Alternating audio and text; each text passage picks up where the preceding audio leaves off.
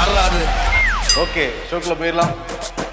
Welcome to the imperfect show Tamil Nadu மின்சாரம் மற்றும் மதுவிலக்கு ஆயத்தீர்வைத்துறை அமைச்சர் செந்தில் பாலாஜி. செந்தில் பாலாஜி வீட்டுல மட்டும் தான் ஐடி ரைட் நடக்கல. மத்தபடி அவருடைய தம்பி அசோக் வீடு ரிலேட்டிவ்ஸ் வீடு ஃப்ரெண்ட்ஸ் வீடு அவருடைய ஒண்ணு விட்ட சித்தப்பா வீடுன்னு சொல்லிட்டு எல்லா இடங்களையும் நீ ஐடி ரைடு காலையில ஆரம்பிச்சிருக்கு. கரூர் கோயம்புத்தூர் அப்புறம் வந்து திருப்பூர் ஹைதராபாத் பெங்களூர் சொல்லிட்டு நாற்பதுக்கும் மேற்பட்ட இடங்கள். ரெண்டு வாரத்துக்கு முன்னாடி தான் உச்சநீதிமன்றம் ஒரு உத்தரவு வந்து போட்டிருந்தாங்க. அதிமுக ஆட்சியில் இருந்தப்ப அமைச்சரா இருந்தாரு போக்குவரத்துறை அமைச்சரா இருந்தாரு செந்தில் பாலாஜி. அப்ப எண்பது பேருக்கு மேல வந்து பணம் வாங்கிட்டு வேலை வாங்கி தரேன்னு சொல்லிட்டு மோசடி பண்ணிட்டார் அப்படிங்கிற வழக்கு. உயர்நீதிமன்றம் தள்ளுபடி பண்ணிட்டா கூட உச்சநீதிமன்றம் வரைக்கும் அந்த வழக்கு போயிருக்கு. உச்சநீதிமன்றம் என்ன சொன்னாங்கன்னா ரெண்டு வாரத்துக்குள்ளார அறிக்கை தாக்கல் செய்யணும் அப்படின்னாங்க. இது ரெண்டாவது வாரம் தான் கிட்டத்தட்ட முடிய போற சமயத்துல தான் இப்போ வந்து ஐடி ரைட் வந்து நடந்துகிட்டு இருக்கு. அவருடைய ரிலேட்டிவ்ஸ் வீடு. பட் செந்தில் பாலாஜி கரூர்லயோ எங்கேயுமே இல்லை. அவர் வந்து சென்னையில தான் இருந்தாரு. இன்னைக்கு வந்து டாஸ்மாக் சம்பந்தமான ஒரு மீட்டிங் ஆமா அந்த ஆய்வு கூட்டத்துக்கு போயிட்டு இருந்தாரு. போற வழியிலே வந்து என் வீட்டுல ரைடு நடக்கல. நான் இதை பத்தி இப்போதைக்கு பேச முடியாது அப்படிங்கிற மாதிரி சொல்லியிருந்தாரு. இருந்தா கூட அப்புறம் வந்து ஒரு ப்ரெஸ் மீட் கொடுத்துருக்காரு. அந்த ப்ரெஸ் மீட்ல வந்து என் என்னோட சொந்தக்காரங்க வீட்டுலலாம் ரைடு நடந்துட்டு தான் இருக்கு. இருந்தாலும் அவங்க வந்த முறைங்கிறது காலையில வந்து அதிகாலையில வந்திருக்காங்க. வந்துட்டு பெல் அடிச்சா திறக்க நம்ம மூஞ்சிலாம் கழுவிட்டு வந்து திறக்க கொஞ்சம் டைம் எடுக்கும்ல. அதுக்குள்ள ஏறி குதிச்சு வந்து அதிகாரிகள் வந்திருக்காங்க. ஆனா வந்து அவங்க நடவடிக்கை எடுக்கட்டும். என் மேல தப்பு இருந்தா நான் வந்து ரெண்டாயிரத்தி ஆறு முதல் முறையா சட்டமன்ற உறுப்பினரானேன் அதுக்கப்புறம் ஒரு சென்ட் இடம் கூட வாங்கல எந்த சொத்துமே வாங்கல. சொல்லப்போனா ஆயிரத்தி தொள்ளாயிரத்தி தொண்ணூத்தி ஆறுல நான் ஒன்றிய செயலாளர் இருந்த போதுல இருந்தே எந்த சொத்துமே வாங்கல அப்படின்னு சொல்லியிருக்காரு. வாங்க நாங்க ஒத்துழைப்பு கொடுப்போம். ஆனா காலையில வந்து சில விரும்பத்தகாத சம்பவங்கள்லாம் நடந்துருச்சு. நான் உடனே கரூருக்கு ஃபோன் பண்ணி ஒத்துழைப்பு கொடுங்கன்னு சொல்லியிருக்கேன் அப்படின்லாம் சொல்லியிருக்காரு. அந்த சம்பவம் என்னன்னா அங்க வந்த சில அதிகாரிகள் வந்து கார்லாம் உடைச்சிருக்காங்க. ம் கார்ல அந்த காரோடைய ஜாக்கி இருக்கும்ல. அதை வச்சு உடைச்சிருக்காங்க. அந்த காரோடைய சைடு மிரர்லாம் உடைக்கப்பட்டிருக்கு. ஐடி அதிகாரிகளே அங்க இருந்த கரூர் குஷ்டி மிரட்டியிருக்காங்க. வெளிப்படையா மிரட்டியிருக்காங்கன்னு தான் தெரிய வருது. கிட்டத்தட்ட ஒரு எட்டு பத்து கார்ல வந்திருக்காங்க வருமான வரித்துறையினர். அதற்கு பிறகு இந்த மாதிரி சம்பவம் நடந்த உடனே அவங்க வந்து எஸ்பி ஆபீஸுக்கு போயிருக்காங்க. எஸ்பி என்ன சொல்றாருன்னா இந்த மாதிரி ஐடி ரைடு வரப்போனா முன்னாடி சொல்லுவாங்க. எங்களுக்கு பாதுகாப்பு கொடுக்க வசதியா இருக்கும். இவங்க எதையுமே முன்கூட்டி சொல்லவே இல்லை அப்படின்னு வந்து அவங்க தரப்புல இருந்து சொல்றாங்க. ஆனா ஃபிராக்ஷன் ஆஃப் செகண்ட்ஸ்ல நினைச்சிருந்தா போயிருக்கலாம்.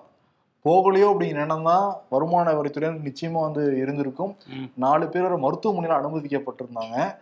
இப்போ வந்து அந்த இடங்கள்ல மட்டும் சின்ன சின்ன சலசலப்புனால வந்து ஸ்டாப் ஆயிடுச்சு. முக்கியமா அவருடைய செந்தில் பாலாஜியோட தம்பி அசோக் குமார்.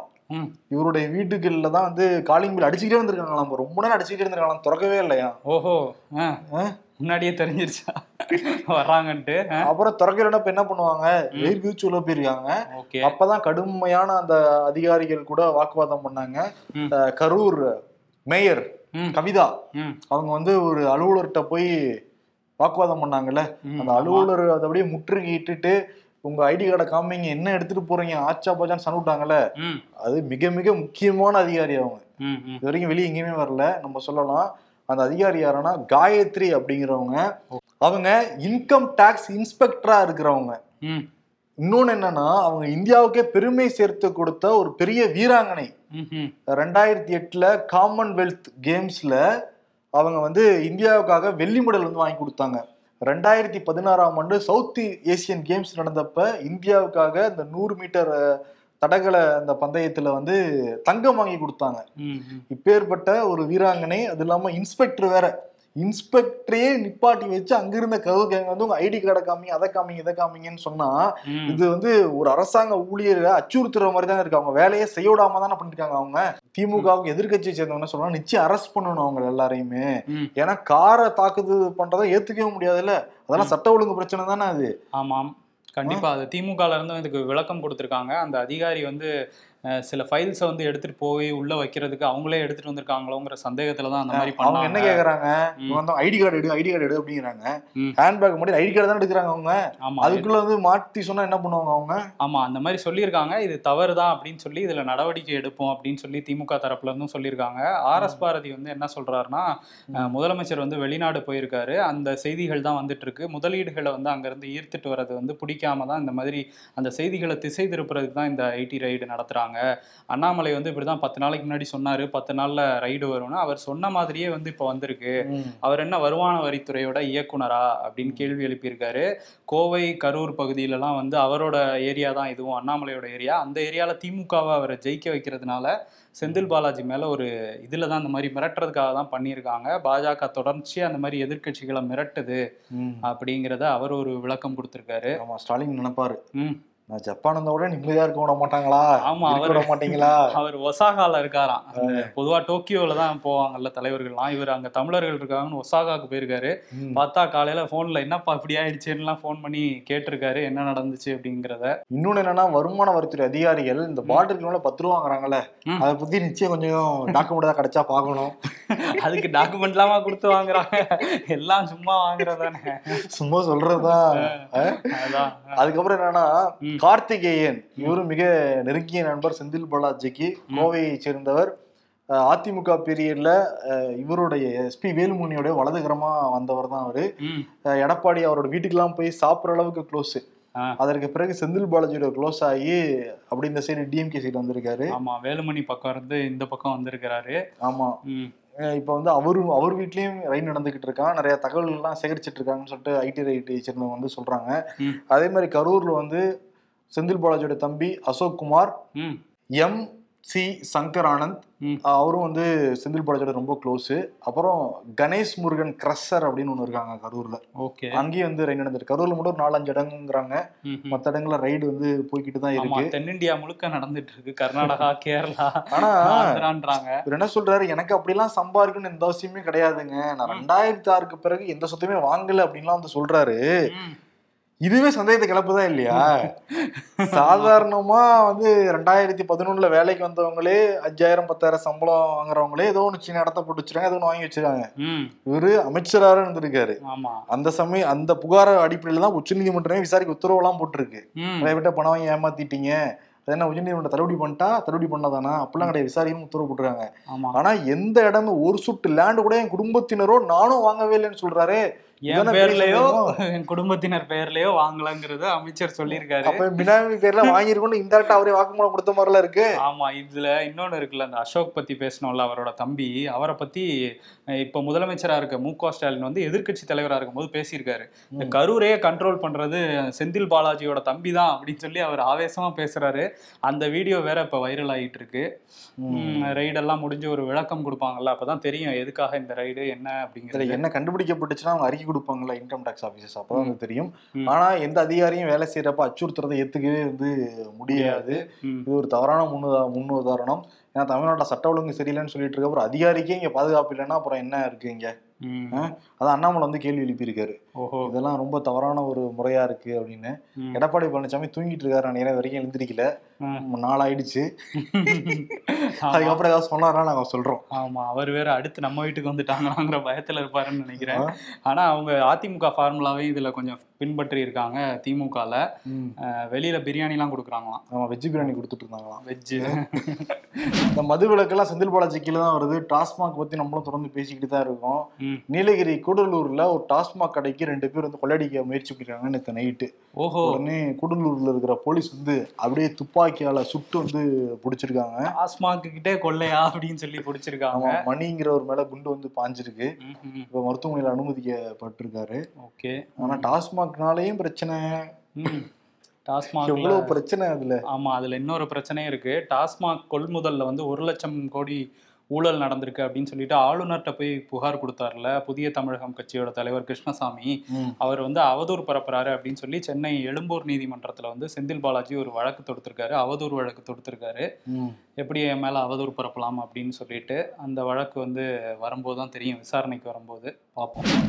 இன்ஜினியரிங்ல தமிழ்ல கூட படிக்கலாம் சிவில் மெக்கானிக்கல் அப்படின்லாம் தமிழ்நாடு அரசு அறிவிச்சிருந்தாங்க. பல பேர் ஓகே தமிழோட படிக்கலாம் போலன்னு சொல்லிட்டு ரொம்ப ஆர்வமா இருந்தாங்க.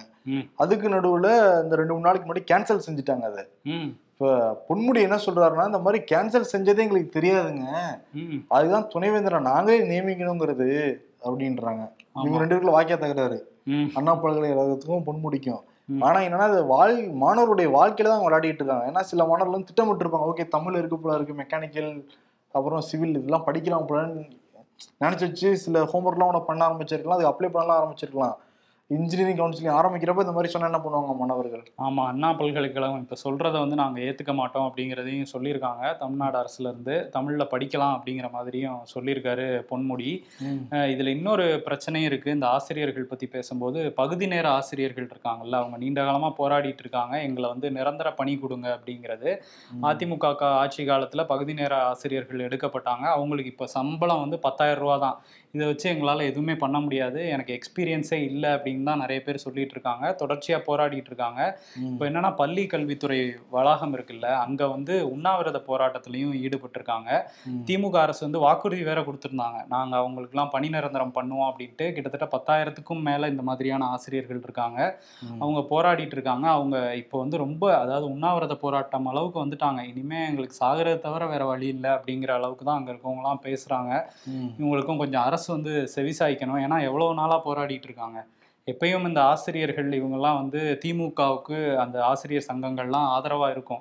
ஆனா இப்ப பார்த்தா எல்லாம் அவங்க கிட்டயும் எதிர்ப்பு மனநிலை தான் இருக்கு. நாகப்பட்டினத்துல திருத்துறைப்பூண்டின்னு ஒரு ஊர் இருக்கு. அங்க வந்து நேற்று ஒரு சம்பவம் நடந்திருக்கு. பிஜேபிக்கார ஒருத்தர் மருத்துவமனைக்கு போயிருக்காரு. அரசாங்க மருத்துவமனைக்கு. அவருடைய பேர் வந்து புவனேஸ்வர். என்ன பண்ணிருக்காரு? அங்க இருக்க பெண் மருத்துவர். அவங்க ஹிஜாப் பண்ணிச்சு ட்ரீட்மெண்ட் கொடுத்துட்டு இருந்திருக்காங்க. உடனே வந்து உங்களை யார் ஹிஜாப் பண்ணிய சொன்னது? நீங்கள் மருத்துவர் தானான்னு சொல்லிட்டு உடனே பல பிரச்சனை நிறைய கேள்விலாம் அவர் கேட்டிருக்காரு. அந்த மருத்துவர் என்ன சொல்கிறாங்க ஏங்க ஏங்க இப்படிலாம் வீடியோலாம் எடுக்கிறீங்க? நீங்க முதல்ல வீடு நிப்பாட்டுங்க ஒரு பெண்ணிட்டு இப்படி நடந்துப்பீங்கலாம் சொல்றாங்க. அதெல்லாம் தாண்டி வீடியோலாம் எடுத்துக்கிட்டு இருந்திருக்காரு அவரு. ஆமா மிரட்டியிருக்காரு. எதுக்கு ஹிஜாப் பண்ணிடுறீங்க. அப்படின்ட்டு. இந்த ஹிஜாப் பிரச்சனையை வச்சுதான் கர்நாடகால வந்து பெரிய பிரச்சனையாக்குனாங்க இன்னைக்கு அங்க ஆட்சியே போயிடுச்சு. இங்க வந்து ஒரு பாஜக நிர்வாகி வந்து ஏன் ஹிஜாப் போட்டிருக்கீங்க அப்படின்னு சொல்லி ஒரு புது பிரச்சனையை வந்து மத பிரச்சனை மாதிரி கிளப்பிட்டு இருக்காரு இப்ப வந்து ஒரு மேல வழக்கெல்லாம் போட்டிருக்காங்களாம். பட் என்னன்னா தமிழ்நாடு அரசு இதெல்லாம் வந்து அனுமதிக்கவே கூடாது. அப்படியே ஆரம்பத்திலே கிள்ளி இருந்து எரிஞ்சிடணும் ஏன்னா கேரளால இப்பதான் பார்த்தோம். இதே மாதிரி நைட்டு போய் ஒரு குற்றவாளிக்கு ட்ரீட்மெண்ட் கொடுக்க போய் கடைசியில இந்த மருத்துவரே அந்த குற்றவாளி வந்து கொண்டுட்டான் அது பெரிய பிரச்சனையா வச்சது கேரளா முழுக்க. இது வந்து ஆரம்பத்துல ஏன் ஹிஜாப் போடுறீங்க அது போடுறீங்க இது போடுறீங்கன்னா ட்ரீட்மெண்ட் பார்க்க ட்ரீட்மெண்ட் மட்டும் பார்த்துட்டு போக வேண்டியதானே ஆமா டாக்டருங்கிறத ஹிஜாப் வச்சு என்ன நீங்க டாக்டர் தானா அப்படின்னு கேக்குறாரு. அவங்க படிச்சுட்டு சர்டிபிகேட் வாங்கி தான் வந்திருப்பாங்க. ஹிஜாப் போட்டா டாக்டர் இல்லையா அப்படிங்கறதும் ஒரு கேள்வி இருக்கு. என்ன புதுசா இல்ல இருக்கு. ஐடி ரேட்டுக்குள்ள போனா ஐடி கார்டு காமிக்கிறாங்க. ம். டாக்டர்னு கேட்டா டாக்டர் ஐடி கார்டு காமிங்க. என்னப்பா இது? எல்லாரும் ஐடி கார்டு கேட்டுட்டு இருக்காங்க அப்ப. ஆமா அதுவும் இருக்கே. அதுவும் ஒரு மத பிரச்சனையை வந்து இந்த மாதிரி ஒரு பாஜக நிர்வாகி வந்து அங்க கிளம்ப பார்த்திருக்காரு. அந்த. புவனேஸ்வர் ராம்ங்கிறவரு. இப்ப போலீஸ் வந்து விசாரிச்சுக்கிட்டு அது சில இருக்காங்க பேர் ஒரு தைரியம் தான். அவங்க ரெண்டு தட்டு தட்டுனோம்னா எல்லாம் அடங்கிடுவாங்க அவங்களுக்கு கீழே இருக்கவங்கள அஹ் ஆமா. அஹ் இன்னொரு பக்கம் வந்து தூத்துக்குடியில ஒரு சம்பவம் நடந்திருக்கு. அங்க தங்கதுரைங்கிறவர் வந்து ஒருத்தரை நம்பி நாற்பத்தாறு லட்ச ரூபா பணத்தை ஏமாந்திருக்காரு. அதுவும் டெலகிராம்ல வந்து மெசேஜை நம்பி. பிரேம்குமார் அப்படிங்கிற நபர் வந்து தொடர்ச்சியா அந்த மாதிரி நிறைய பேருக்கு டெலகிராம்ல மெசேஜ் அனுப்பி உங்களுக்கு வேலை வாங்கி தரேன் அப்படின்ட்டு ஒரு மாதிரி கவர்ச்சிகரமான மெசேஜ்லாம் அனுப்பிச்சிருக்காரு. இந்த வேலை அந்த வேலை அப்படின்னு சொல்லிட்டு கடைசியில பார்த்தா நாற்பத்தாறு லட்சம் ஒரு ஆள்கிட்ட மட்டும் ஏமாத்திருக்காரு. அவர் இன்னும் பல பேரை ஏமாத்திருக்காராம். அதனால வந்து இந்த மாதிரி வாட்ஸ்அப் டெலகிராம்ல வர வதந்திகள் எல்லாம் நம்ப வேண்டாம் அப்படிங்கிறது தான் இதுல தெரியுது இல்ல நிறைய நம்பருக்கு வந்து வருது இப்ப நமக்கே வருது இல்ல. ஏதோ ஃபாரின் வர மாதிரி வந்து பார்ட் டைம் ஜாப்ஸ் உங்களுக்கு கொடுக்குறோம். ஒரு நாளைக்கு ரெண்டாயிரம் ரூபா உங்களுக்கு நான் கொடுக்குறோம் அப்படின்னு சொல்லி டீட்டெயில்ஸ் தான் ஏறாங்க அதெல்லாம் என்கரேஜே பண்ணாதீங்க. உடனே பிளாக் பண்ணி விட்டுருங்க. ம். அதான் உங்க பேங்க் அக்கௌண்ட்டுக்கு சேஃப் ஆமா கண்டிப்பா. அதே மாதிரி இல்ல ஆமா. ரம்மில உங்களுக்கு ஒரு லட்ச ரூபா விழுந்திருக்கு லாட்டரியில விழுந்திருக்குலாம் மெசேஜும் வருது. அதையும் வந்து நம்ம கேர்ஃபுல்லா தான் ஹேண்டில் பண்ணணும். அப்படியே இக்னோர் பண்ணி அப்படியே பிளாக் பண்ணிடுங்க. ம். விஜய் வந்து அவருடைய மக்கள் மன்றத்தினருக்கு ஒரு உத்தரவு போட்டிருக்காரு. ம். இருபத்தி எட்டு உலக பட்டினி தினம். அப்ப யாருமே பசியில வாடாம இருக்கிறதுக்கு தமிழ்நாடு கேரளா ஆந்திரா அவருடைய படங்கள்லாம் வியாபாரம் ஆகுதுல்ல? மகாராஷ்டிராலாம் வியாபாரம் ஆகுதா என்ன? டப் பண்ணி அங்கெல்லாம். போடுறாங்கல்லப்பா. எல்லா இடங்கள்லயும். மத்தியானம் சாப்பாடு வாங்கி கொடுங்க ஏழை எளிய மக்களுக்குங்கிற உத்தரவு போட்டிருக்காரு. அதையும் தாண்டி என்னன்னா அந்த டென்த்ல பிளஸ் டூ நல்ல மார்க் வாங்கியிருப்பாங்கல்ல. அவங்களெல்லாம் மீட் பண்ண போறாராம் விஜய். நல்லா ஆழம் பாக்குறாரு போல இருக்கு. அப்பப்போ வருவாரு. எப்ப படம் ரிலீஸ் ஆகுது? எப்ப ரிலீஸ் ஆகுது? லியோ? அக்டோபர்லயோ நவம்பர்லயோ? பிளடி ஸ்வீட் இப்பயே ப்ரொமோஷன் ஆரம்பிக்க மாட்டாங்களே. ஆரம்பிக்க இருக்குமோ? இருபத்தி நாலுக்கு ஆரம்பிக்கிறாரா என்னன்னு தெரியல ப்ரமோஷன் ரெண்டாயிரத்தி இருபத்தி நாலுக்கு ஆனா அதுக்குள்ள வந்துருவாராங்கிறது இது தெரியல. இன்னொரு பக்கம் வந்து சசிகலா. சசிகலா. சசிகலா வந்து த மம்மி ரிட்டர்ன்ஸ்ங்கிற மாதிரி வந்திருக்காங்க திரும்ப.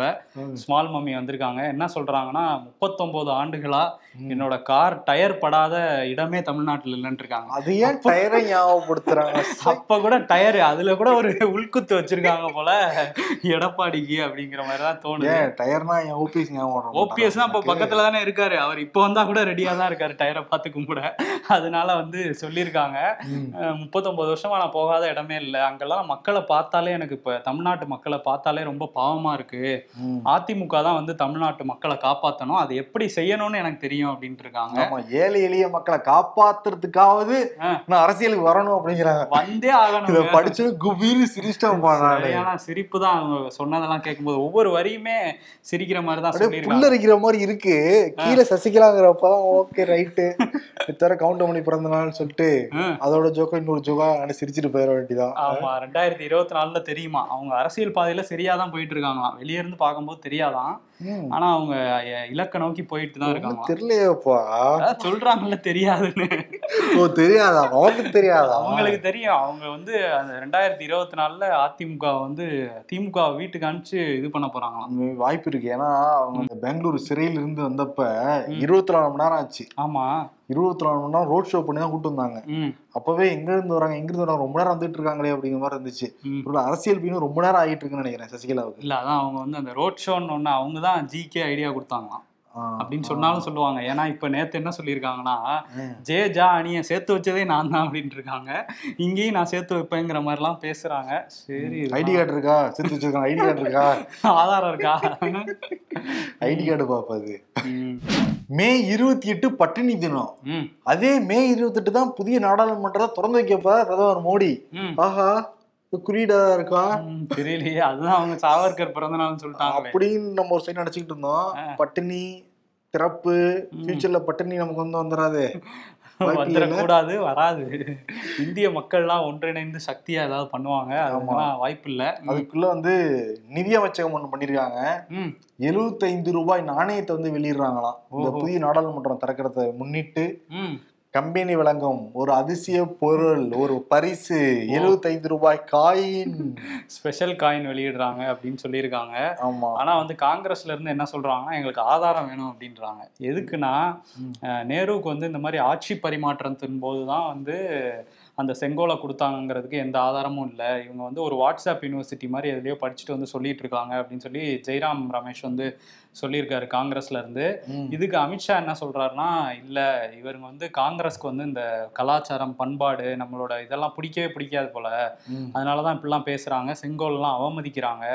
இவங்க அந்த செங்கோலை அவமதிக்கிற வகையில கொண்டு போய் அதை வாக்கிங் ஸ்டிக்குன்னு சொல்லி மியூசியம்ல எல்லாம் வச்சிருந்தவங்க தானே இவங்க? அப்படின்னு சொல்லி அவரும் வந்து கண்டனம்லாம் தெரிவிச்சிட்டு இருக்காரு தெரிவிச்சிருக்காரு அமித்ஷா பத்தி பேசுறதுக்கு முன்னாடி அதை பத்தின ஒரு வீடியோவே வீடன்ல வெளியாயிருக்கு. அந்த வீடியோட லிங்க் வந்து டிஸ்கிரிப்ஷன்லயும் முதல் கமெண்ட்லயும் கொடுக்குறோம். விருப்பமுள்ள நேர்கள் நிச்சயம் வந்து பாருங்க. அமித்ஷா சொன்னதுக்கு வரேன். அமித்ஷா என்ன சொல்றாரு? செங்கோல் காங்கிரஸ் அவமதிச்சிருச்சு. வாக்கிங் ஸ்டிக்னு சொல்லிட்டாங்க அப்படின்னு. சரி இவங்க தான் ஒன்பது வருஷம் ஆட்சி இருக்காங்க. அந்த வாக்கிங் ஸ்டிக் இருந்த மியூசியமே உத்தரப்பிரதேசம் தான். அப்ப அந்த வாக்கிங் ஸ்டிக் ஸ்டிக் இல்லைன்னு எடுத்துட்டு வந்து செங்கோல் தான் நிறுவி இருக்காங்கல்ல? எதுக்கு ஒன்பது வருஷம் விட்டு வச்சாங்களா அவங்க அதை? அது புதிய நாடாளுமன்றம் வரட்டும்னு காத்துட்டு இருந்திருப்பாங்க. அது வரைக்கும் வாக்கிங் ஸ்டிக்கா இருக்கட்டும் மறந்துட்டாரா அமித்ஷா? ஆமா கொஞ்சம் லாஜிக்கே இல்ல ஏதாவது பேச லாஜிக் இருக்காங்க லாஜிக் இல்ல. இன்னொரு விஷயம் அந்த உச்சநீதிமன்றத்துக்கு போயிருந்தாங்கல்ல பொதுநல மனு ஒண்ணு தாக்கல் பண்ணியிருந்தாங்கல்ல. இந்த நாடாளுமன்றத்தை வந்து இவங்க தான் திறக்கணும் ஜனாதிபதி தான் திறக்கணும்னு உத்தரவிடுங்கன்னு சொல்லி போயிருந்தாங்க. இல்ல அப்படிலாம் உத்தரவிட முடியாதுன்னு சொல்லி அந்த வழக்கை தள்ளுபடி பண்ணிருச்சு உச்சநீதிமன்றம். ஓகே. அதனால ஜி தான் வந்து திறக்க போறாரு. அது உறுதியாயிருச்சு. ஆமா உச்சநீதிமன்றம் வழக்கு போறதுக்கு முன்னாடி எனக்கு தெரியும். என்ன தடைகள் இருந்தாலும் ஜி தான் திறக்க போறாருன்னு. ஆமா. அதே மாதிரி வந்து இந்த சீனால ஒரு விஷயத்த திறக்க போறாங்க. சீனா அந்த பார்டர்ல உத்தரகாண்டை ஒட்டி அந்த எல்ஐசின்னு சொல்லுவோம்ல லைன் ஆஃப் ஆக்சுவல் கண்ட்ரோல். அந்த பார்டர்ல இருந்து பதினோரு பதினோரு கிலோமீட்டர் தூரத்துல ஒரு சின்ன கிராமத்தை வந்து சீனா உருவாக்கிட்டு இருக்குதா தகவல் வந்துட்டு இருக்கு. அங்க கிட்டத்தட்ட இரநூத்தம்பது வீடுகளை வந்து கட்டிட்டு இருக்காங்களாம் சீனா. ஏற்கனவே அந்த பகுதி அந்த பார்டர் ஃபுல்லா கிட்டத்தட்ட நானூறு கிராமங்களை உருவாக்கிருச்சுன்னுலாம் காங்கிரஸ்ல இருந்து குற்றம் சாட்டிட்டு இருக்காங்க ம். இப்போ புதுசா ஒரு கிராமம் வேற அங்க முளைவிட்டு இருக்கு எல்ஏசிங்கிறது நம்ம பார்டரை ஒட்டின பகுதி தான். அந்த பகுதி வந்து இந்தியாவுக்கு சொந்தமானதுன்னு சொல்லிட்டு இந்திய அரசாங்கம் சொல்லிட்டு இருக்காங்க அதையும் மீறி சைனா வந்து வீடு கட்டிக்கிட்டு இருக்கான். சில பேர் திறப்பு விழானாலே ரிப்பன் எடுத்துட்டு கிளம்பிடுவாங்க. அதெல்லாம் பண்ணாம ஸ்ட்ரிக்டா அவங்ககிட்ட பேசி அந்த இடத்த வாங்குறதுக்கான வழியை பார்க்கணும். ம். ஆமா. சீனா வந்து தொடர்ச்சியா அந்த எல்லையில நம்மளை அச்சுறுத்திக்கிட்டே இருக்காங்க. ஆமா. வெளியுறவுத்துறை ஒரு பதிலடி கொடுப்பாங்க அப்படின்னு எதிர்பார்ப்போம். சரி திரௌபதி முர்முக்கு ஆதரவாக காங்கிரஸ் கட்சியினர் போராட்டத்தை ஆரம்பிச்சிருக்காங்க. ம். தமிழ்நாட்டுல சென்னையில கிடையாது. ஓகே. கே. சலகிரி தலைமையிலயும் கிடையாது. Okay okay. நீலகிரியில அங்க இருக்க பழங்குடியின மக்கள் வந்து எல்லாரும் ஒண்ணா சேர்ந்து. திரௌபதி முர்மு பழங்குடியின பெண்லாம் நீங்க சொல்றீங்க. அவங்களதான் முதல் குடிமகனா வச்சிருக்கீங்க நீங்க. முதல் குடிமகளா வச்சிருக்கீங்க. அப்படிங்கிற பட்சத்துல அவங்க திறக்கிறதான முறையா இருக்கும். அவங்களுக்கான உரிய மரியாதை கொடுங்க. பழங்குடியின மக்களுக்கு உரிய உரிய மரியாதை கொடுங்கன்னு சொல்லிட்டு காங்கிரஸ் கட்சி சார்பா காங்கிரஸ் காங்கிரஸ்ல இருக்கிற அந்த பழங்குடியினர் வந்து பிரிவு வந்து போராடிட்டு இருக்காங்களா ஆமா, ஆர்ப்பாட்டம் வந்து பண்றாங்க நீலகிரியில. ஆனா வந்து நமக்கு சொல்லி கொடுத்தது என்னன்னா இந்தியாவுடைய முதல் குடிமகன் ஜனாதிபதி அப்படித்தான் நம்ம எல்லாம் படிச்சிருக்கோம். ஆமா படிச்சிருக்கோம். இல்ல காங்கிரஸ்ல இருந்து என்ன சொல்றாங்கன்னா பேசும்போது இந்த மாதிரி இப்போ கூப்பிட கூட இல்ல அவங்கள. திறக்கிறத தாண்டி அவங்கள கூப்பிட கூட இல்ல. கூப்பிட்டா வந்து அங்க மோடிக்கு மரியாதை கிடைக்காது. ஏன்னா வந்து முதல் குடிமகளுக்கு தான் முதல் மரியாதை கிடைக்கணும். புரோட்டோகால் படி அவங்களுக்கு தான் வேணா மோடி ஒரு ஒரு ஸ்டெப் பின்னாடி தான் போகணும். அதனாலதான் அதனாலதான் கூப்பிட மாட்டேங்கிறாங்க. அப்படிங்கிற குற்றச்சாட்டையும் அடிக்கல் நாட்டுக்கு கூப்பிடல. அப்ப சொல்லி சமாளிச்சாங்க. அடிக்கல் பிரதமர் மோடி நாட்டு வாங்குங்க. திறக்க போறது பிரசிடென்ட் திறக்க போறாங்க அப்படின்னாங்க. அப்ப எல்லாம் நம்பிட்டு இருந்தாங்க. ஓகே ஓகேப்பா சரி நீங்க அடிக்கல் நாட்டுக்கா அவர் திறந்து போறேன்ட்டு. ஆஹ் அதான் திறக்கிறது நானே திறப்பேன்னு வந்தா அப்ப முதல் குடிமக்களுக்கு மரியாதை கொடுக்கலன்னு சொல்லிட்டு மக்களும் கேள்வி எழுப்பதானே செய்வாங்க. ஆமா அந்த கேள்வி எழுப்புறதுன்னு சொன்னீங்கல்ல நம்ம சைட்ல வந்து இதுக்கான போலும் போட்டிருந்தோம். அதுல யார் திறந்தா சிறப்பா இருக்கும்ங்கிற கேள்விக்கு வந்து குடியரசுத் தலைவர் தான் திறக்கணும்னு எழுபது சதவீதம் பேர் சொல்லியிருந்தாங்க. பிரதமர் திறக்கலாம்னு சொல்லிட்டு இருபத்தி நாலு சதவீதம் பேர் ஆறு சதவீதம் பேர் வந்து ஓம் பிர்லா சபாநாயகர் அவர் திறக்கலான்ட்டு ஆறு சதவீதம் பேர் சொல்லியிருக்காங்க. சோம்புலாம் கொஞ்சம் வெயிட் இருக்குப்பா. அவரும் வீட்டு ஏன்னா காட்டுறாரு சபாநாயகர் கூட ஏத்துக்க முடியுது. ஏன்னா எல்லா கட்சியும் வருவாங்க எல்லா கட்சியும் வரதான் நடுநிலையா இருந்து ஏதோ பண்றாரு. பிஜேபிக்கு ஆதரவா இருந்தாரு கூட சபாநாயகருங்கிறவங்க நடுநிலையானவங்கிற ஒரு இது இருக்குல்ல. ஒரு பேச்சாவது இருக்கு. ஃபியூச்சர்ல மோடி வந்து சபாநாயகர் ஆவாரோ? அதெல்லாம் சொல்ல முடியாது. சபாநாயகர் ஆவாரா அப்படிங்கிற தெரியல. அது வந்து இறங்க மாட்டார் அந்த பதவியில இருந்து இன்னொரு பக்கம் இந்த காங்கிரஸ் காங்கிரஸை பத்தி பேசணும்ல. காங்கிரஸ் வந்து கர்நாடகால அந்த பத்து இவங்க சிஎம் டெப்டி சிஎம் உட்பட பத்து பேர் வந்து பொறுப்பேற்றுக்கிட்டாங்கல்ல இப்போ அடிஷ்னலாக இருபத்தி நாலு அமைச்சர்கள் வந்து பொறுப்பேற்றுக்க போகிறாங்க அதுக்கு வந்து டெல்லியில் போய் உத்தரவுலாம் வாங்கிட்டு வந்துட்டாங்க. இப்போ நாளைக்கு பதவியேற்பு இருக்கும் அந்த இருபத்தி நாலு பேருக்கும் சொல்கிறாங்க அப்புறம் அங்கே சபாநாயகர் அங்கே யாருன்னா யூடி காதர் அப்படிங்கிறவர் தான் சபாநாயகராக தேர்ந்தெடுத்திருக்கு காங்கிரஸ் கட்சி. அவர் வந்து முதல் இஸ்லாமிய சபாநாயகர் அப்படின்னு சொல்கிறாங்க ஏன்னா வந்து அங்கே தொடர்ச்சியாக கர்நாடகாவில் இந்த ஹிஜாப் ஹலால்னு இஸ்லாமியர்களுக்கு எதிரான பிரச்சனைகளாக நடந்துச்சு. இதை ஒட்டி தான் வந்து இவரை தேர்ந்தெடுத்திருக்காங்க அப்படிங்கிற தகவலும் இருக்குது அவர் வந்து முன்னாள் அமைச்சர் ஐந்து முறை எம்எல்ஏவாகவும் இருந்திருக்காரு. எப்படி செயல்பட போகிறாரு சபாநாயகராங்கிறத பொறுத்திருந்து பார்ப்போம்.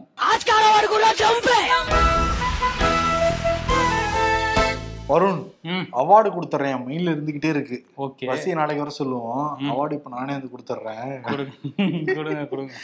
ஃபுல்லா பவர் கட்னு சொல்லிக்கிட்டு இருந்தாங்க நிறைய நேர்கள் ஆமாம் ம். ஃபியூஸ் பிடிக்கிட்டாங்களோன்னு நிறைய பேருக்கு இருந்துச்சு. அதனால ஃபியூஸ் போயிடுமோ அப்படிங்கிற விருது செந்தில் பாலாஜிக்கும் ஸ்டாலினுக்கும் சேர்த்து கொடுத்துடலாம். ம். ஆமாம் ஐடி ரைடு எல்லாம் வேற நடந்துட்டு இருக்கு ஆமா. ஃபியூஸ் போயிடுமோ அப்படிங்கிற பயம் வந்து கொஞ்சம் இருக்கலாம் அமைச்சருக்கு. அதேதான். ம். இந்த விருது கொடுத்துடலாம். கொடுத்துட்டு. கேம் ஸ்ட்ரீட்ஸ்குள்ள போயிடலாமா? ம்.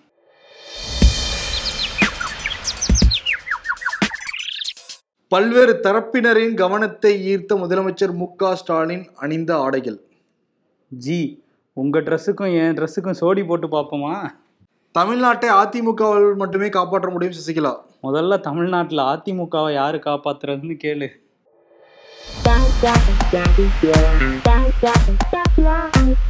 மும்பை அணி ஐபிஎல் இறுதிப் போட்டிக்கு வரக்கூடாது என்பதே எனது தனிப்பட்ட விருப்பம். சிஎஸ்கே பந்துவீச்சு பயிற்சியாளர் பிராவோ.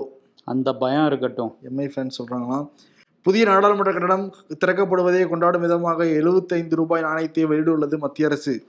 பத்து ரூபா காயின் பஞ்சாயத்து இன்னும் முடியல. அதுக்குள்ள அடுத்த காயினா ஓகே ஷோ முடிச்சுக்கலாம். ம். ஐடி கார்டுங்க டேபிள்ல இருக்கு. ஹெச்ஆர். ஐடி கார்டு இல்லாம ஒரு பையன் ரெண்டு நாள் ஆஃபீஸில் சுத்திக்கிட்டு இருக்கான். ஐடி கார்டு இருக்கு டேபிள்ல இருக்கு. ஐ இப்போ ட்ரெண்ட் அதான் ஐடி கார்டு எங்க? ஐடி கார்டுலாம் வச்சிருக்கேன் பத்தியா இல்லையா? ஓ அதனால ட்ரெண்ட் நாளா எடுத்துட்டு வந்தீங்களா ஷோ முடிஞ்சு போட்டுப்பேன் ஓகே நன்றி. வணக்கம்.